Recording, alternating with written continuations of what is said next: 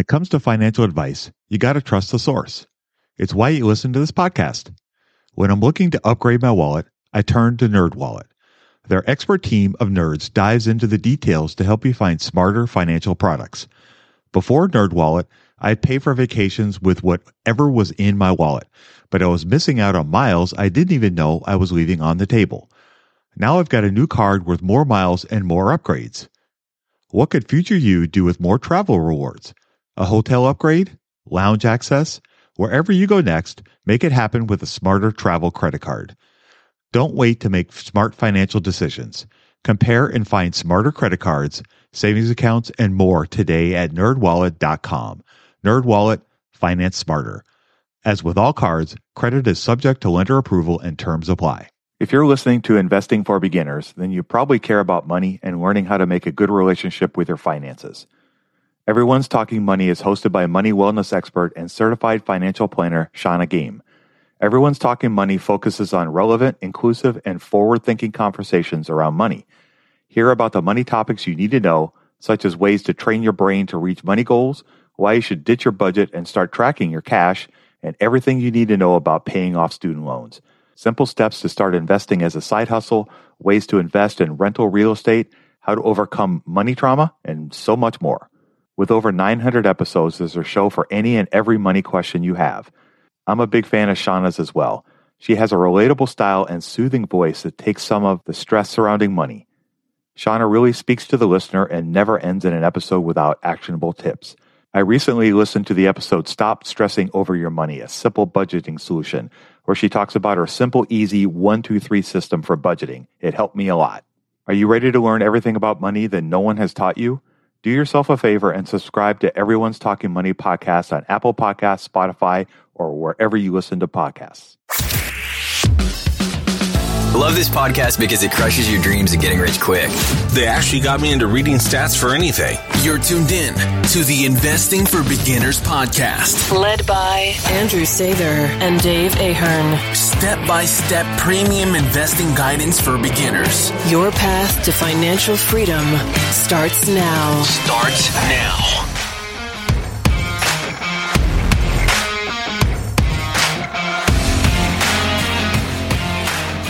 All right, folks, welcome to Investing for Beginners podcast. Tonight we have our favorite friend from the Great White North, Braden Dennis, to join us today. Braden, for those of you unfamiliar with him, the two or three of you out there, he runs stratosphere.io, one of my favorite, actually my favorite investing platform, as well as the Canadian Investor Podcast, which has become my favorite show that I listen to every week. I've been driving across the country, and so I banked up a few of them the other day, so I actually got to listen to Braden and Simone talk for almost two hours. So. I'm sorry to hear that, Dave.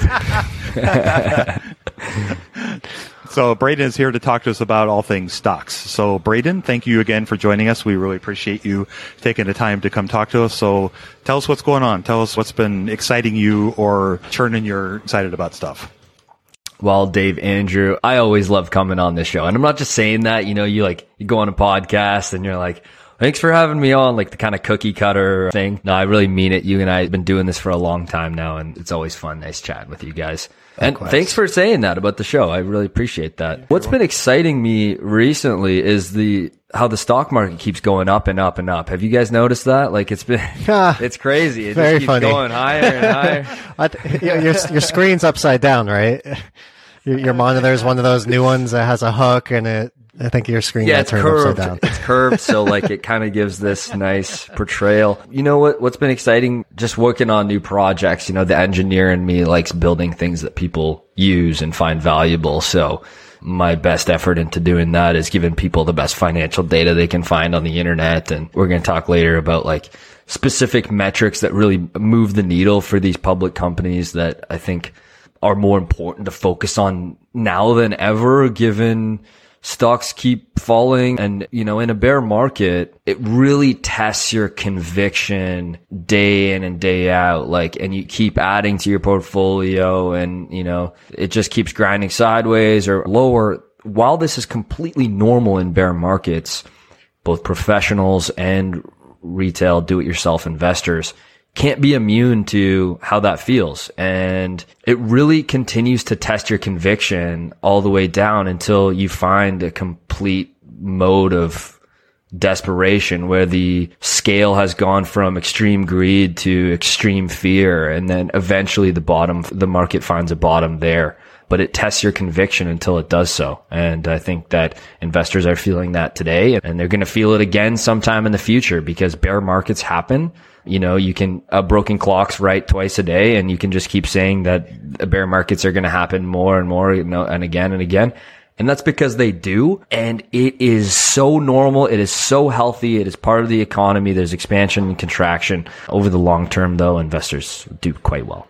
So talk to us about, we talked a little bit about this off air, but for whatever reason, you know, you have the big companies in the stock market, Apple, Microsoft, Amazon, Google, and then you have Netflix and Netflix for whatever reason, I guess Facebook too would be also in that camp, but Netflix has taken the beating multiples compared to a lot of other stocks. So what have you seen there and what is the explanation for why a stock like that got hit so much more than than the others? Because they're they're all big and they're all tech. So yeah. what's going on?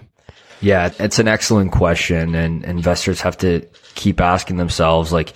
Is this a bear market with a reason why my tech stocks are down 70%? Like Netflix today is down over 70% from its peak in October of last year, which is dramatic for a company you know, that was once worth hundreds of billions in market cap. Like we're talking about one of the largest companies in the world. And so today, you know, that's 84 and change in market cap and erased almost all of its five year gains. Now, mind you, even after this, what looks like falling off a cliff, investors have done exceptionally well if they've held the stock, you know, since people first heard about the service. And so just paying attention to that kind of thing matters. But back to your question is they grew revenue on their latest quarter almost 10% uh, year over year. And, and on the surface, you go, how on earth does that warrant the stock to drop 36% in its trading day after releasing earnings at the close. And that, that is a legitimate question. Like, how is that possible? Is this, you know, is it because, you know, the market is in extreme fear? You know, every company who reports earnings is going down, but, but why is Netflix getting absolutely decimated? They grew revenue almost double digits. And the reason for that is they had, for the first time ever, net churn of subscribers. Not like, growth is slowing or anything like that, which is probably true as they reach like, you know, somewhat maturity, but actual net churn, more cancellations than new ads. And that is like a disaster for SaaS companies and for subscription based companies. Like net churn, like makes me like feel sick as a technology entrepreneur. Like that sounds terrible. It's like the end of like your company's falling apart, right? And that's not true for Netflix's situation, but what is true is that for the first time they faced net churn. And if you look at the top line growth of 10% and for the first time ever net churn, it brings you to the most important point, which is these key company, key performance indicators are what usually drives the business fundamentals behind the scenes. And that'll come out in GAAP accounting, of course. It'll come out, but you know, I'm raising money for my company right now and doing uh, venture capital meetings all the time. And they don't ask, I mean, of course, they're asking me what the revenues are, but they're asking important questions like, how many API calls a day? How many monthly active users? You know, like when someone comes on, like how sticky is it? Like they using it? Like are they power users? These types of actual key performance indicators. How many searches are being done on the platform a day? These are what are actually important and we track internally. And so on the top of every press release of, of each company when they report earnings, usually above revenue, before profits, are the metrics that matter. Like Spotify is a perfect example. You might be listening to this podcast on Spotify. At the top of the press release, Daniel Ek doesn't say, here's our revenue. Daniel Ek says, here's the premium subscribers. Here's the freemium subscribers. Here is it, it is in total. Here how it's trending. Here's where we think it can go. This is where it was last year in a table before profit, free cash flow, all that GAAP accounting stuff. And so, uh, yeah, I've just been on a mission to try to build out this database of all these key performance indicators because I think that they matter and I, I think that they're hard to find in aggregate for these publicly traded companies. When it comes to financial advice, you got to trust the source. It's why you listen to this podcast. When I'm looking to upgrade my wallet, I turn to NerdWallet. Their expert team of nerds dives into the details to help you find smarter financial products. Before NerdWallet, I'd pay for vacations with whatever was in my wallet, but I was missing out on miles I didn't even know I was leaving on the table. Now I've got a new card worth more miles and more upgrades. What could future you do with more travel rewards? A hotel upgrade? Lounge access? Wherever you go next, make it happen with a smarter travel credit card. Don't wait to make smart financial decisions. Compare and find smarter credit cards, savings accounts, and more today at nerdwallet.com. NerdWallet, finance smarter. As with all cards, credit is subject to lender approval and terms apply. Budgeting was always a challenge for me. I struggled to find the best way to keep track of all of my money, not to mention all the time tracking down receipts, cataloging expenses, and trying to figure out what went wrong with my air quote system until Monarch Money. Monarch Money allowed me to easily see what is going on with my finances, helping me get a better handle on my spending, budgets, and more. It's my go to app every day, more so than my bank, because I can quickly see where I am with my budgets and spending, allowing me to invest more and spend time on the things that I want to do. It's my GPS for money. Monarch is the top rated all in one personal finance app. It gives you a comprehensive view of all of your accounts, investments, transactions, and more. Create custom budgets, set goals, and collaborate with your partner and now get an extended 30-day free trial when you go to monarchmoney.com slash beginners. Unlike other personal finance apps, Monarch's simple, intuitive design makes it so easy to set up, customize, and use. Monarch has built-in features to collaborate with your partner, family, or financial advisor. Invite them to your account at no extra cost, and they'll get their own login info and a joint view of all of your finances. Monarch is the most customizable budgeting app. Change the layout of your dashboard, toggle between light and dark mode, create custom budgets and notifications, set up automatic rules for transactions and notifications, and more. In fact, Monarch Money is one of the first to bring you direct Apple Card, Apple Cash, and savings syncing with the latest iOS 17.4 update. Now you can sync your wallet directly for seamless budgeting. After trying out Monarch for myself, I understand why it's a top rated personal finance app. And right now, get an extended 30 day free trial when you go to monarchmoney.com slash beginners. That's M O N A R C H M O N E Y dot com slash beginners for your extended 30 day free trial. They are hard to find, and it's cool to see resources like yours popping up because I know for me personally, I do this full time so I invest quite a bit in different tools and databases to save time. So I don't have to hire people to go through the databases for me. And so the, those tools have not been available for all that long. And so to have a platform like yours to have a lot of functionality at a good value for retail do it yourself investors. I think that's very, very cool. I mean, to give an example, you know, you mentioned Netflix with their net churn. A lot of times when I'm looking at different companies, I will want to compare different metrics um, that the companies also it might not be at the top of the press release, but it will be if you go down and you look and it's not not to say it's buried, but it takes some work to get there, right? So like if you're looking at retailers, you're looking at same store sales. If you're looking at restaurants, same restaurant sales and you compare how a company is doing in those key metrics compared to their competitors and you can sometimes see where a company is the leader in their field when you have apples to apples comparisons with other companies. And that doesn't always show up in the financials, like you said, revenue or profits doesn't always show up year to year because there's so many moving pieces. But some KPIs can be so important. What's hard about it is it's different for every business and what we think That's is true. a KPI doesn't always mean is a, a, driver, but that doesn't mean you don't ignore them, right? You have to certainly right. look and see what are the KPIs and how can I use them to make better investing decisions. Yeah, it drives a lot of valuable insight. And like you said, there's some the ones that will be buried. One that we really like, which sits on like page 186 of Amazon's 10K, is their warehouse square footage. So this tells a really interesting story, right? Their footprint in terms of like real infrastructure has exploded to over 600 million square feet of warehousing space. And so it's on page literally like 186, I think it is on their 10K on their latest one.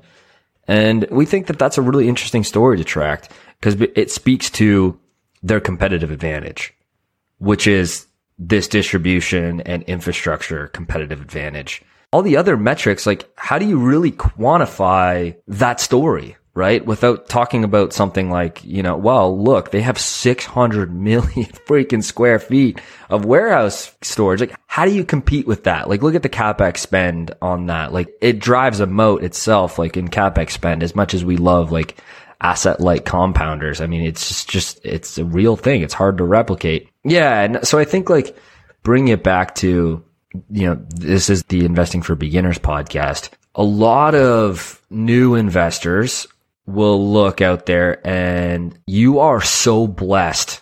And this is not like a promo of my own product. Like you are so blessed from a fee perspective, a reduced friction perspective, a data accessibility perspective to get this stuff that is so, like used to be so hard to find. Dude, completing a trade like 10, 20 years ago was impossibly hard. Like the friction has dropped off a cliff it is a wonderful time to start being an investor, to be an investor today, especially if you can get prices at, you know, compressed prices like they are today.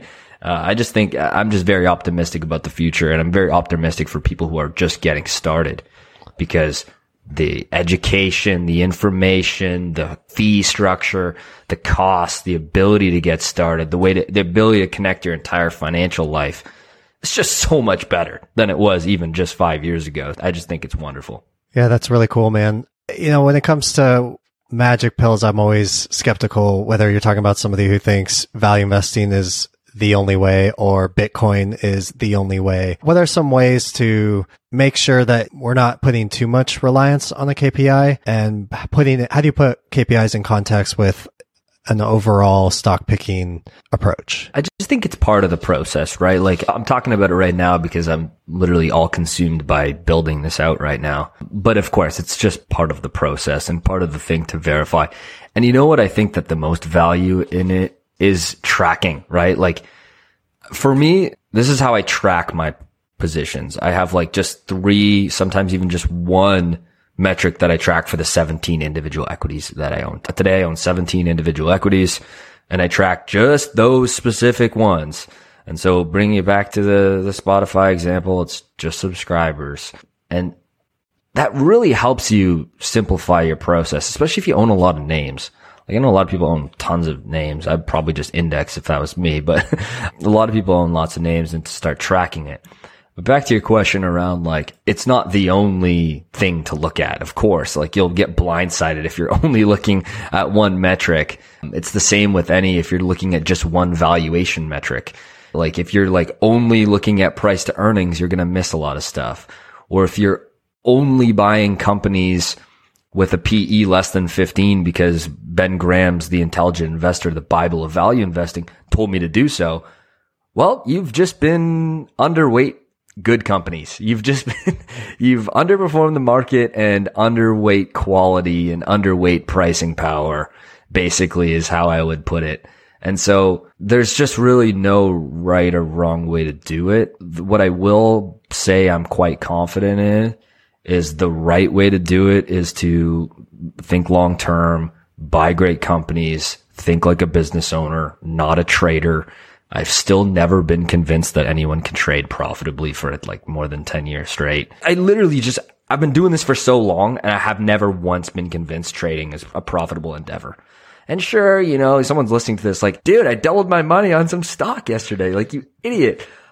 If you do it for 10 years straight and you can prove to me, I'm all ears. I'm seriously all ears. I'm an open book. I love being convinced wrong of my own biases. I actually mean that, but I have yet to be convinced that other than buying great assets, whether it's the entire index or individual securities and holding on for a long term and compounding is truly the best way to make money in the stock market. And I'm not just saying that like to be all stoic, like don't trade, you know, like, you know, like some old guy. I'm saying this because I think that's how you actually make a life changing wealth. And I truly believe it. Yeah.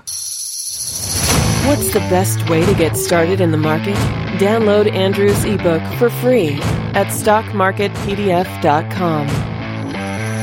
Totally agree. I think the thing that I love about what you're building there and how much it helps is when you kind of combine the analysis of the financials with the, the KPIs, it gives you a better sense of the actual business. That's right. And, you know, a perfect example is if you look at Visa. Well, of course, we can't have Braden on and not talk about Visa. yeah. What Uh, would not be an episode of me on the IFB podcast unless we talked about the payment rails. Visa. Yeah.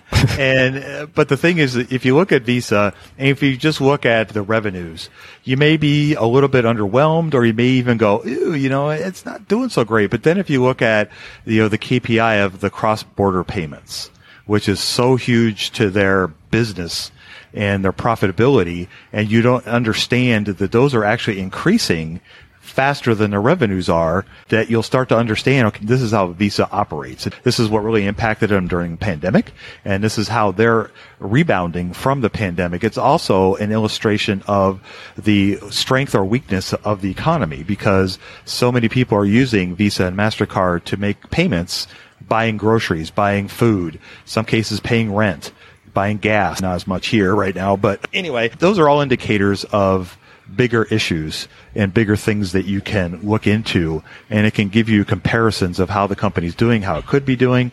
And, you know, that to me, I think is really beneficial for retail investors, whether they're retail or whether they're institutional investors to have access to that information. And like you said, sometimes they don't make it the easiest to find. Visa does first to a certain extent, but there are companies out there like Amazon that will hide things and make it harder to find.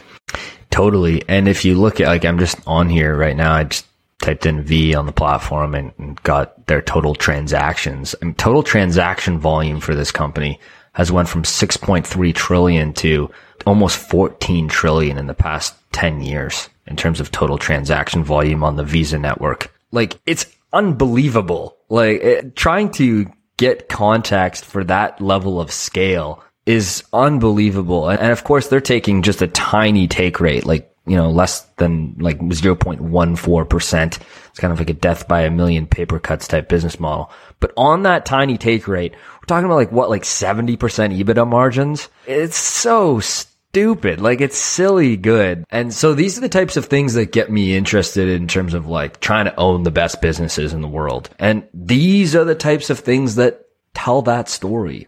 Because if you're just looking at GAAP metrics and you say, wow, this thing's growing really well over time, like it's pretty surface level. You don't understand their moat, their competitive advantages, the durability, what drives that in the background. And so I think that all of those things make this game more fun. As a business, like someone who studies businesses, like even if I was fully indexed, uh, which I think is a great option for beginner investors, even if I just was like, this stuff excites me right? Like this stuff makes nerds like you and I excited, focusing on these kinds of things, understanding business models.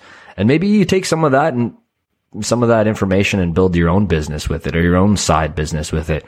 This is what gets me really excited uh, in the world today.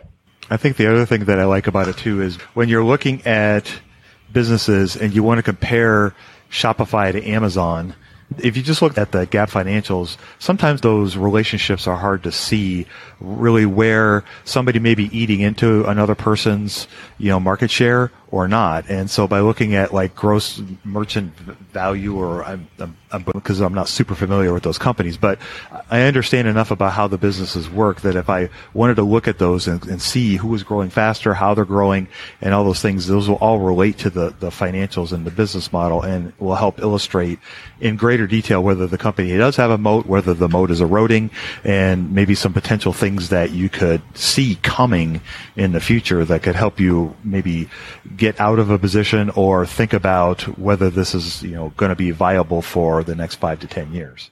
Yeah, that's a perfect example of like, you know, a lot of e-commerce companies publish that GMV number you just talked about. And it does help give people context. I mean, you have to factor in take rates and margins and figure all that stuff out. Like, is it a marketplace or is it like, you know, fee based transaction, like that kind of stuff? Those are questions that we can figure out later, but it really helps us gain context of scale right out of the gate. Like, how much are people actually moving? Or let, us look at another e-commerce company like Etsy. Okay. There's one comp, I don't own it, but my co-host on my podcast does, and he's owned it for a while. He, like, he noticed right, he's made lots of money on it. He's known that, noticed like, my wife really likes this interplay at marketplace and we should check it out. And he's like, wow, it's actually a really cool company. And by the way, lots of good ideas come from just like paying attention in your own life. That's like the old Peter Lynch thing, like channel checks, going to the mall and see what's, see what people are spending their money on, like classic stuff like that. And you look at that and the most important metric to track is, in my opinion, I'm not a shareholder, in my opinion, is active sellers on the platform because that will show the health of the ecosystem of people selling on their marketplace. Like if sellers are churning off because they're not making enough money, if they start an Etsy shop and like, I'm going to start selling, you know, necklaces or some other crafty good. And like, I've been doing this for a couple months and I've sold nothing and I'm no longer an active seller. That, in my opinion, defines the health of the ecosystem of the marketplace. Uh, better than active buyers, in my opinion, because these are people that matter. It's like an Airbnb example. How many hosts are on the platform? Is that host number going up or down? Are, are hosts churning off to go to VRBO, their competitor, or like doing direct listing on like making their own website and doing direct listing? You know, maybe the economics are better. Maybe they don't have to deal with Airbnb. That defines the health of the ecosystem, in my opinion, more so than anything else. And so I think tracking those things matter. And it may only be one thing that you can implement this into your portfolio where, you know, say you do own Airbnb it's tracking gross booking value just over time or tracking active hosts on the platform, nights booked, or maybe you're really excited about the trend of people living on Airbnb.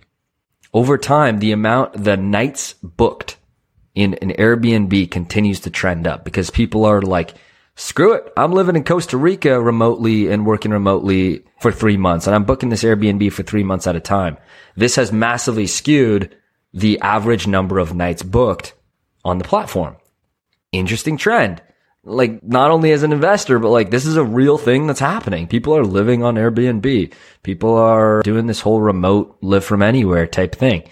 And so maybe there's some other interesting takeaways there. And, and I don't know. I just think it's cool. If you're talking to like beginner who wants to be a DIY investor, there's so many KPIs. Like, where do you even start? Well, again, it's so nuanced depending on the business. It's not like a necessarily good place to start for trying to find ideas, but it's a good place to do more research on the company. Like say you're already interested in Airbnb uh, as an investment and then going onto the platform, typing in Airbnb and then you, I think, I don't think it's a great place to start per se, but it's a good place to verify your investing thesis and do more and continue to monitor over time as well as just regular sales are, right? Like I have a rule for my investing framework that I don't buy companies that don't have growing revenues. It's like simple rule, right?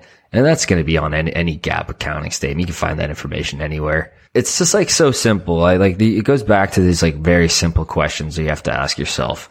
Like, do I think this company is going to be bigger, better, more profitable in the future? If not, like I wouldn't own it for 10 seconds, right? Like in 10 years, like is it going to be better, bigger, more profitable, more defensible, more durable?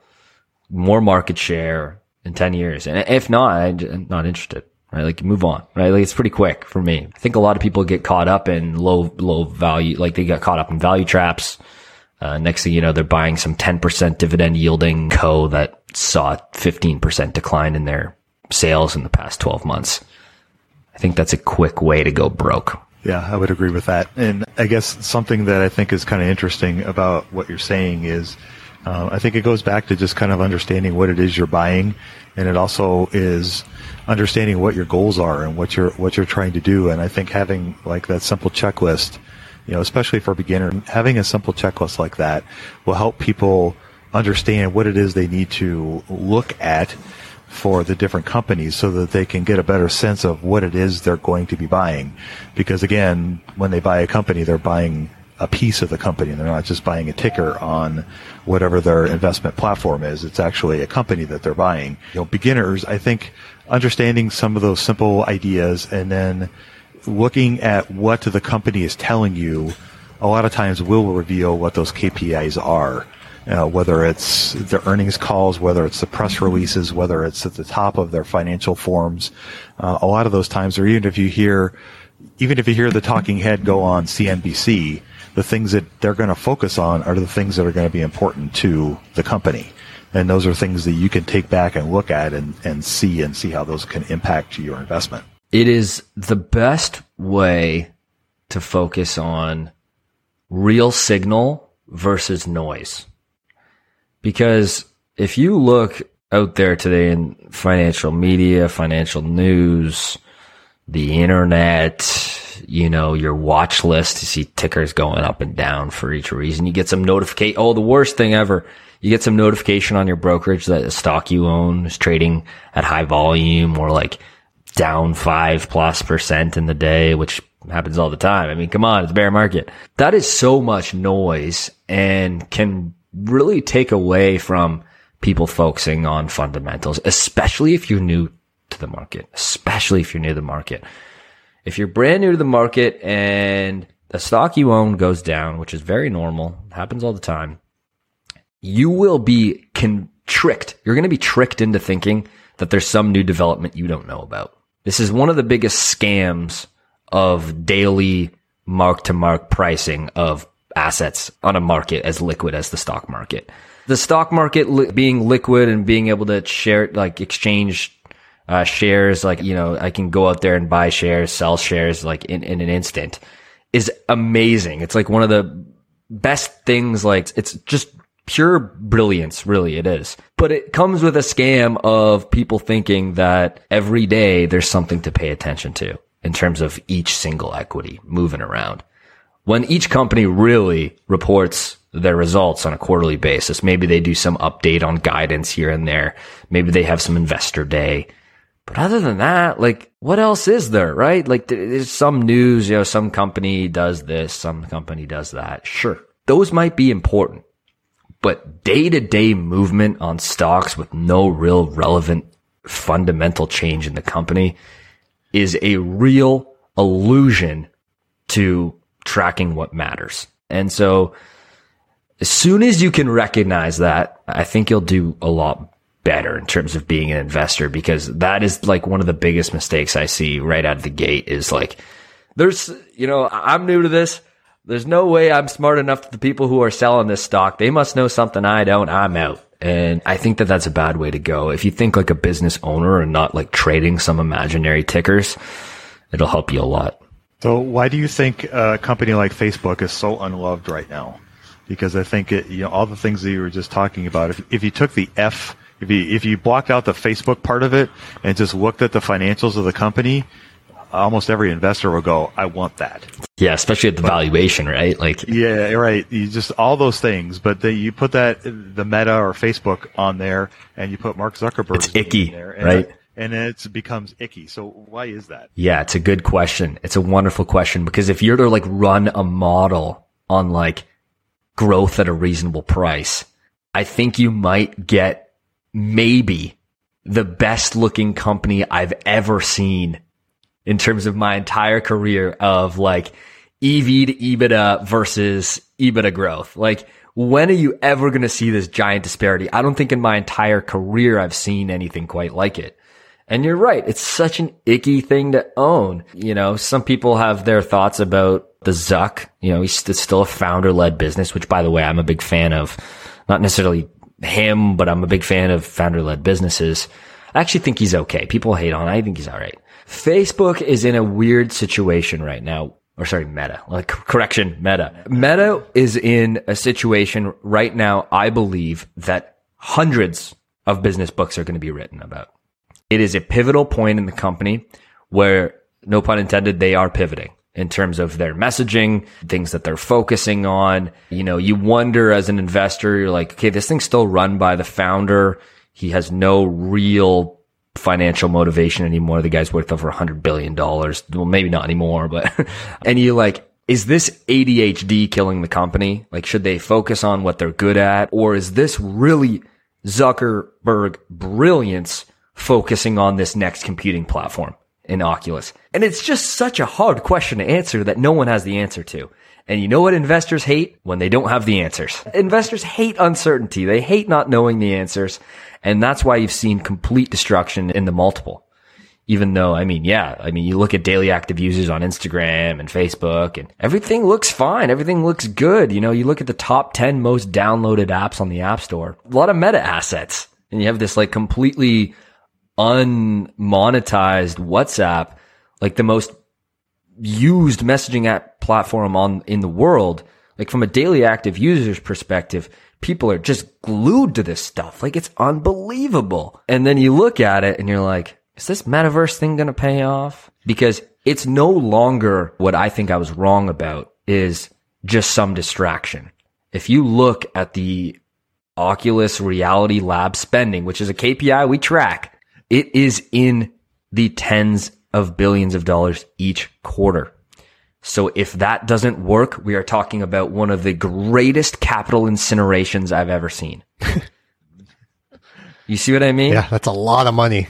Yeah. So we are talking about a pivotal point in the company that hundreds of business books will be written about as the greatest move of all time or a complete destruction of a trillion dollar asset. And I don't know which way it's going to go but we're definitely watching this Oculus spending over time. And I think that it's become divisive for investors who currently own the company. They're like, dude, we just want you to guys to keep making these addictive advertising platforms. Right? Like, right. it's just questions to be answered. That's the main thing. I think all that is super interesting. Andrew, you have something you wanted to? So, Braden, you've got these KPIs um, that we've been discussing today. It is a feature in your platform, stratosphere.io. You guys also cover some of the biggest businesses. I know you have scores for quality, growth, value, and then obviously the KPIs too. So tell us a little bit about all of that. And when people first go on the site, what's like the ideal way that you would tell them to navigate it if they haven't used the site for the first time? Yeah, thanks for the. If you go to stratosphere.io and you don't even have to make an account, you should. You're going to unlock everything. It's free, but you, you can. Seeing is believing, right? Like in five seconds, you can perform a search of some company you own, or are interested in, and get all 10 years of financial statements. If it's a large cap company, we're going to have all their key performance indicators. We're going to have the entire S&P 500 by the end of August, which is the promise that I've kept, uh, kept strong with. And we are ahead of schedule. So this is good. And you're going to go from knowing nothing to everything about the company, I think pretty quick. And so I'm trying to make the process easier for professionals, people who are new to this and someone in between all ranges of the spectrum to make fundamental research easier because it has been, people have been tricked into thinking that you have to be a professional to do this. People have been tricked into thinking that they have to pay expensive management fees to do this. And I don't believe that all of that is true. With the caveat that you are actually buying companies, holding them, and not gambling in the stock market. Because the stock market is not a gambling machine. Sure, you can make money on it, trade and stuff in and out, but I, I truly believe that the life changing wealth is made by holding great companies for a long time. And so we want to make that easier for people. And so that's basically what it is. You do a search, you can navigate through the different tabs. I'm very biased, but I think that the UX and the UI is quite beautiful. I'm really happy with all, how it all looks and feels. That's really cool. So, you know, obviously can't argue with that idea. You got to buy good companies. You got to hold them. And that's how you're going to build wealth. Let the companies do the work for you after you've laid some groundwork in. So Braden, it's been great to have you on all of this time. I know you're a super hard worker and you're really passionate about technology and it's cool to see another platform out there that can really bring a lot of value to people. And I mean, if it's free, what you got to lose, at least check it out, right? So people again can go to stratosphere.io. They can also listen to your podcast. Where else can they find out more about you online? Yeah, for those Canadians or from Canada, obviously. If you're not even from you're not from Canada, I think the podcast is at least somewhat interesting. For some reason, Dave listens to it for hours on end while he's driving. I'm, I'm very sorry to hear that. I couldn't listen to my voice for that long. It's really Simon. That's yeah, I co-host the show there. It's uh, episodes come out on Mondays and Thursdays. It's called The Canadian Investor. We talk about stuff like this, news, all, all kinds of fun stuff. We try to keep it fun. But yeah, that's pretty much it. Yeah, it's all awesome stuff, and and as a frequent flyer on the platform as well as the podcast. It's definitely worth your time to check out. And there's a lot of great information there that can help you learn more about the companies that you're trying to buy. And that's really the bottom line. And the KPI stuff is newer to the platform, but it's just 24 hours old to be, to be Yeah. exact. it's, new, new, but I love it. It's super easy to use and it's very illustrative. And as a visual person, it helps me a lot to kind of visualize and see things. And I couldn't recommend it enough. So, uh, Braden, again, thank you for taking your time out of your day, you know, to come talk to us. We do appreciate it. And everyone out there, go check out his website. Go check out the podcast. All right, folks. Well, with that, we'll wrap it up. Everyone, go out there, invest with a margin of safety, emphasis on the safety. Have a great week, and we'll talk to you all next week. We hope you enjoyed this content. Seven Steps to Understanding the Stock Market shows you precisely how to break down the numbers in an engaging and readable way with real life examples. Get access today at stockmarketpdf.com. Until next time, have a prosperous day. The information contained is for general information and educational purposes only. It is not intended for a substitute for legal, commercial, and or financial advice from a licensed professional. Review our full disclaimer at einvestingforbeginners.com.